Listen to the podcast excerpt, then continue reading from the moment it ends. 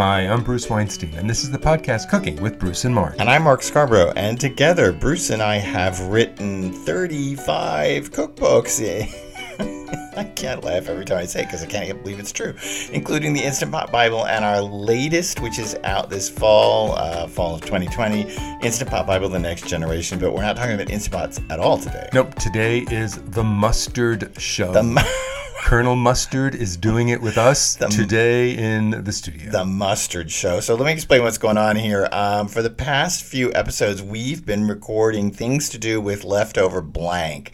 Uh, I think we even got so crazy as to do leftover booze, which is insane. Because no one ever has any Who has leftover leftover? I know, who No one has leftover Tip it back in their mouth at the sink. So, um, that could be said of so many things. so many. Anyway, so uh, we've been doing all kinds of things, honey and yogurt, and today is the mustard show, and we're going to talk about things to do with that little bit of mustard left over. And we're talking any mustard here, right? Uh, yep. The, and as we go through them, we'll tell you what kinds of mustards we think might go best, but almost any mustard will work with these things. So I want to start with um, a morning mustard usage. Oh wow. Okay. Um, you can knock your tongue awake in the morning by whisking a teaspoon or two of mustard into two large eggs and then scrambling them as you normally would. And you don't need to add salt because mustard has salt in it, but use lots of black pepper. So it gives the eggs a depth of flavor Savory. and a savoriness that is so amazing. no, I- and to that end, don't use honey mustard; it's too sweet. I like to use Dijon mustard for this. I like to use a coarse grain mustard for this. I'm doubting it. I'm doubting it. I'm You're doubting you it. doing the whole thing? Mm, yeah, I mean, I, come on. We Christians want sweets in the morning. I mean, We Jews like whitefish salad on a bagel, not on a donut. I think if you, you you mixed a little canned cherry pie filling into eggs and scrambled Oh, them, then maybe they would be decent. I mean, come on. No, we butter a bagel and then put whitefish salad. You you butter a donut and then put sprinkles on it. yeah, that's exactly right. So I. So mustard and scrambled Okay. eggs is fab. You could do it for lunch. You don't have to have it for breakfast. I'm going with it. Um, I agree. It would add a bit of uh, no spankingness to it. If you it. use a spicy mustard, I think a spicy mustard is best. If you like yellow mustard, go with it. But I do think a spicy deli mustard or Dijon would be best. You know, I uh, we were at a cookout not too long ago, and there was yellow mustard on the table, just American standard yellow mustard. And I get, has it gotten sweeter because it was so sweet? It was unbelievable. This is America. We are sweet people.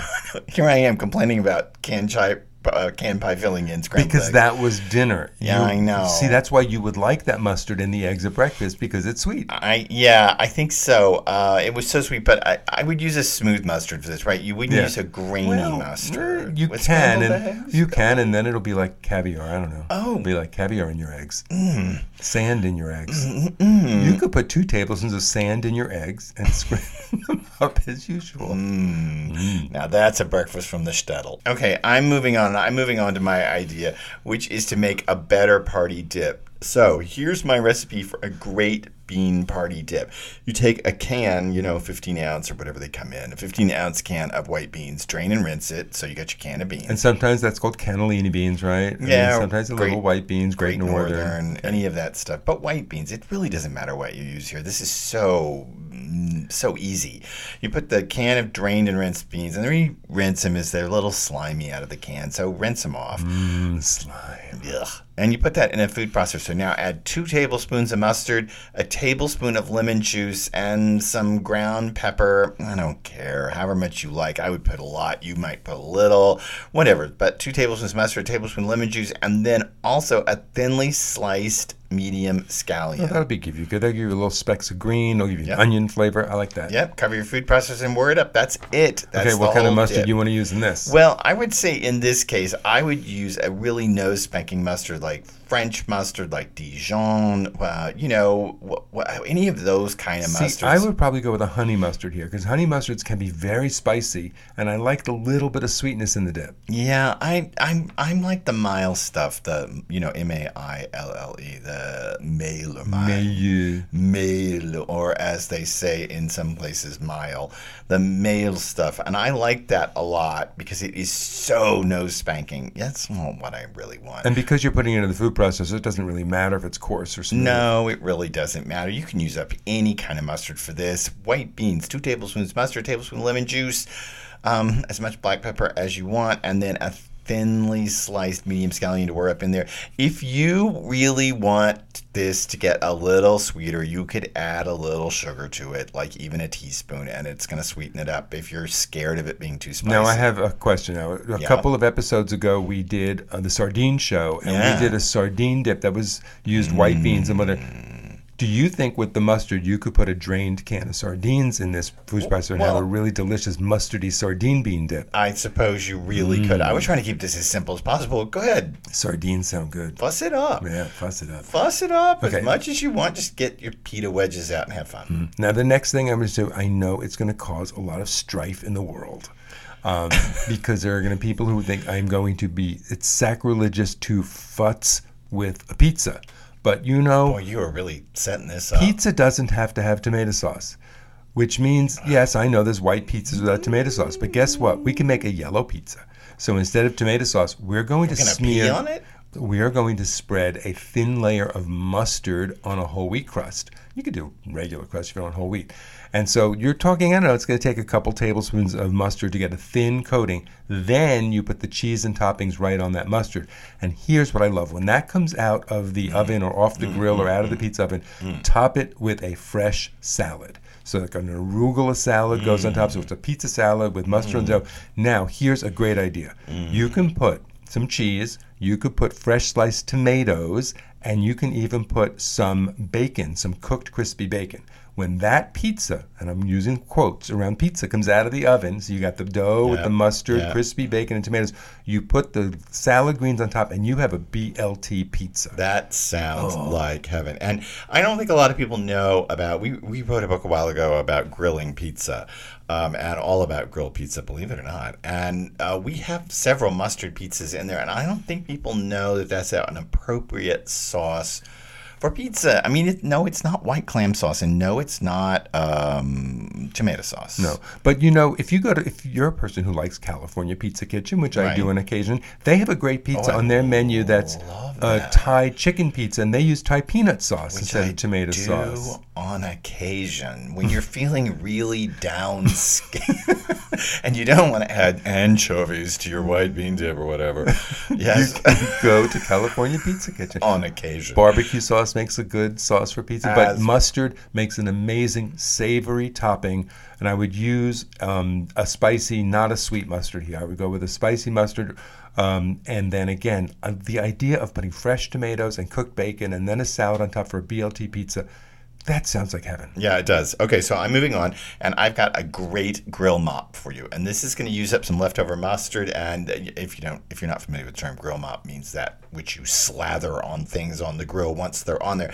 And here's what you want to do: you want to take about a third a cup. You don't have to be crazy about this. A third a cup of all fruit apricot spread. So you you don't want to get it too sweet with apricot jam. So use like an all fruit spread, and third cup, half cup. You know, I don't know. Guess. Look at it. Add a tablespoon of mustard and a tablespoon of soy sauce to I that. love the cookbook author saying, just guess. Guess. Just look at it. and add a tablespoon of mustard and a tablespoon of soy sauce together with that. Whisk it Mm. together. Now it is ready. That you're ready. So this is really great on turkey burgers, on wings, on chicken breasts, on chicken thighs on the grill. What you want to do with this is you want to go ahead and grill those things a bit. So don't put this mop on at first. no, because put- it'll burn, right? that's right. Yeah. It'll burn up too much.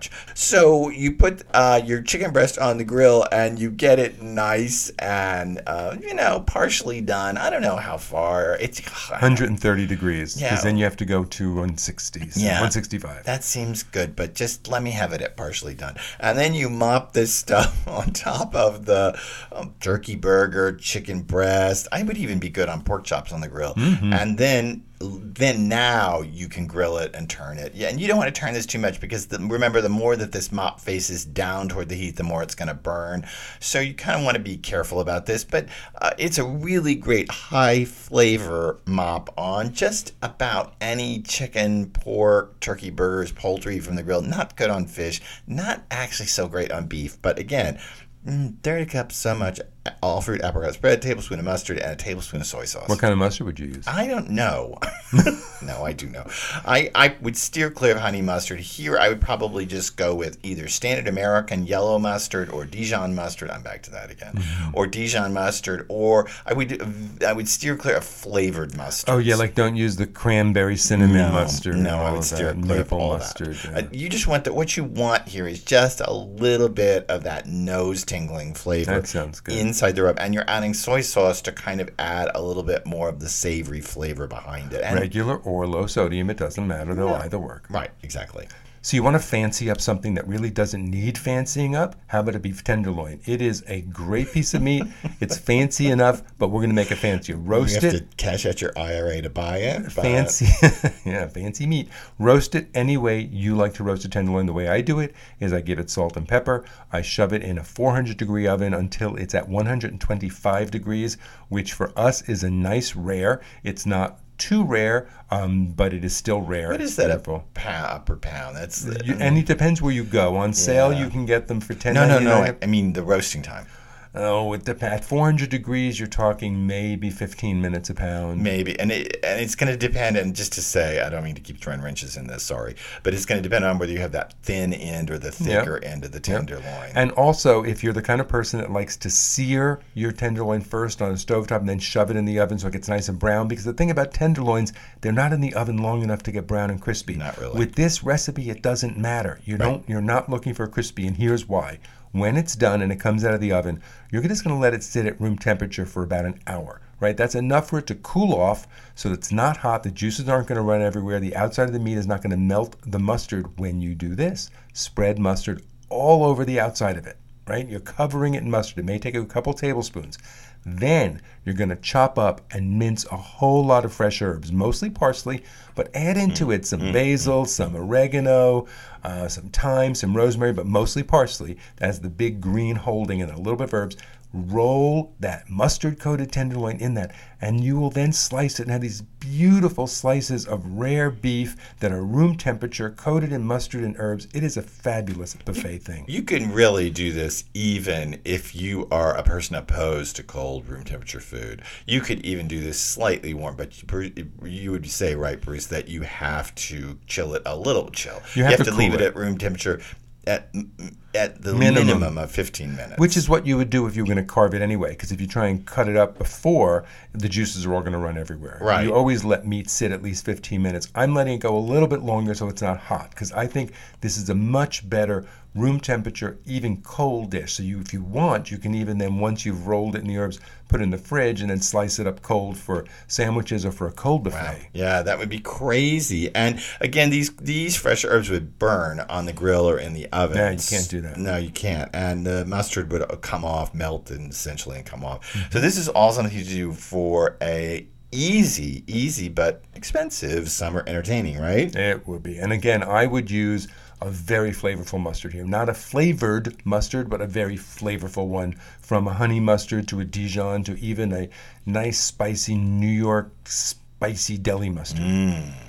Okay, so I'm moving on, and I'm going to talk just a little bit about fish burgers. And fish burgers are a problem. They and get a bad rap, They they? do get a bad rap, and I want to just tell you just about a secret we discovered long ago when we were writing the book um, Cooking Know How, and that is that the best fish burgers are made, and I'm sorry if you are about to jump away from me if you're kosher or have allergies, but the best fish burgers are made with just a little shrimp in them because the shrimp has a, oh, forgive me here, gelatinous quality A binding issue. Yes, there you go. That helps the fish burger stay together on the grill. It gives them a better texture because fish burgers, when you bite into them, part of their issue is they're so soft. They are soft and they also tend to flake all apart on you. So here's what you want to do you want to put a pound of skinless fish fillets in a food processor. And here I would use uh, snapper. Uh, you can use salmon, absolutely.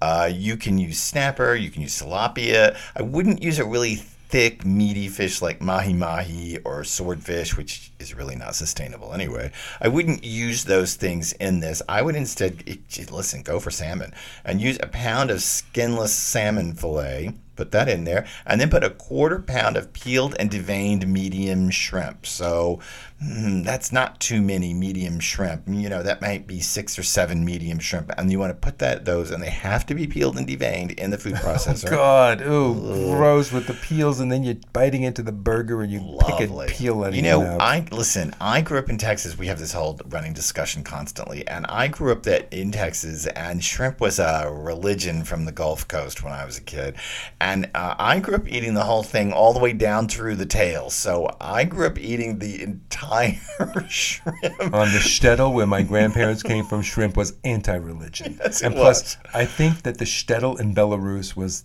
like you couldn't get shrimp. I don't think they sold shrimp in Belarus, but it's it's a thing. So okay, so I got my pound of fish fillets in the food processor. I got a quarter pound of peeled and deveined shrimp, and then you want to put in two tablespoons of mustard and two tablespoons of any fresh herbs you like: cilantro, parsley, rosemary, oregano, thyme, tarragon. Um, I would go with tarragon and thyme. Dill, dill, dill, dill, mustard with and dill. Okay, anything you like that's green, fresh herbs, put that in there. About two tablespoons of it with the two tablespoons of mustard. Cover and pulse. Don't don't process. Pulse until you get a finely ground but not paste-like mixture. You just want to grind this up a bit. Remove the blade. Form that mixture into four patties. Spray them or oil them in some way and grill them or put them in a grill pan. Honestly, that is a fine fish burger. Here's a tip: the way you can make patties easily from this fish paste mixture is wet hands. Yeah, use wet fingers, It's a and little you sticky. will get you will get perfect patties out of that. That's right. It's a little sticky. And these fish burgers, honestly, are the best. Now, because there's shrimp in them, you must cook them through. Which is why I wouldn't use tuna for this because even tuna Right. burgers I like a little bit medium rare. Yeah. The really, honestly, what I'm going for here is salmon burgers. And I'm really going for a pound of, of skinless salmon. and a quarter pound of shrimp. and a quarter pound of shrimp and two tablespoons of mustard and two tablespoons of herbs. And then, you know, oil them up, spray them with nonstick spray, however you do it, get them on a grill. Or you can even do this um, by spraying them and a baking sheet and putting them under a for a broiler about four to six inches from the heat source. I'm gonna guess how long do you think this would probably go about? Uh, bur- oh, fish burgers are going to take about three minutes aside. yeah, four three- minutes aside. Three, four minutes, depending on how hot your grill is, depending on how hot your grill pan is. Um, and it, uh, these are great. And when you put them on the buns, you can serve these, of course, on, a, on top of a salad. But when you, I would like them on a bun. When you put them on the bun, you can add more mustard. I would also recommend all kinds of uh, vinegary condiments like kimchi or col or You and the kimchi on a burger. That is a kimchi. religion to you. It is kimchi or a vinegary coleslaw or a vinegary carrot salad. I would encourage any of that. Stay away from the creamy mus- uh, mayonnaise stuff. You can also do what I love, which is sweet pickle relish and hot jalapeno slices. That would be fabulous. Mm. You put this fish burger on a bun. You top it with pickle relish and hot jalapeno slices. That would be fabulous. Okay, now we all love mashed potatoes, and of course, the best mashed potatoes are when there's just enough potato to hold the butter and cream together, right? And the, the potato emulsifies the butter and cream. But if you're trying to cut down a little bit on fat, you can use mustard instead of butter to give you a nice, rich, satisfying mashed potatoes, With and it's better for you. With a very important caveat. The very important caveat is don't substitute all the butter for the mustard. So if you like to put a stick of butter in one potato. in one potato, don't put eight tablespoons of mustard. No. So here's the thing. If for every two pounds of potatoes that you've boiled or steamed, you're going to put about half a cup of chicken broth and two tablespoons of mustard. there you go. That's that's it. Imagine that. You just have chicken broth and mustard, and it will give you a satisfying, flavorful mashed potato without any butter And- or cream. and yeah. I know, I'm not crazy. This is really good. It's dairy free, and it's nicely dairy free. so it's, it's parv. Um, we why do we go back to Belarus all the time? It is parv. I wish we'd go back to Belarus. Uh, no, I don't. Good. You're on your own. I'm going to have a nice vacation in, I don't know, where do white people go? Norway. I'm going to have a nice vacation in Norway. You go to Belarus. Um, I, I, I'm, I'm sorry. Uh, I'm going to go on now, and I'm just going to take and talk about how to roast potatoes. So, if you take a pound of quartered red skin potatoes, so a pound of red skin potatoes, mm, get you know ones that are about golf ball size, quarter them up, and then just toss them in a bowl with two tablespoons. Where two tablespoons is our thing. two tablespoons of mustard and uh, some minced garlic. I don't know, two teaspoons, a teaspoon, a tablespoon. Uh, you guess it. Salt and pepper them a little bit. Um, not so much salt because the mustard's salty. More pepper. Pour them into a roasting pan and bake them in a preheated 375 degree oven Hmm, I don't know, 40 minutes, 45 minutes, an hour. Toss them a lot. When they're nice and brown, they're ready. And that mustard is actually going to caramelize. It's going to Yeah. reduce and become this caramelized glaze like a barbecue sauce would on something. It's really, really delicious. So you don't have to just think about mustard as a condiment on dogs and burgers this summer. You can think about mustard in all kinds of ways because it actually is a very highly flavored condiment that can add a spark to almost anything you make. And look at all the ways we've talked about it Yeah. from fish burgers through I, uh, scrambled eggs, apparently. Mm, yum. We've talked about dozens, no, actually, Eight. eight ways of using up mustard. I like dozens better. Thousands. We've talked through thousands of ways to It's been mustard. the black hole of podcasts. We've Yeah. talked through thousands, and yet you only heard eight. it feels like the black hole, but go ahead. Please subscribe to this podcast so you don't miss a single episode. And that doesn't matter whether you get your podcasts through iTunes or Stitcher or iHeartRadio or Spotify. Please subscribe. You won't miss an episode and rate us. Give us a five star rating, and that will help everybody find out about us. And check out our YouTube channel, Cooking with Bruce and Mark, the same name as this podcast.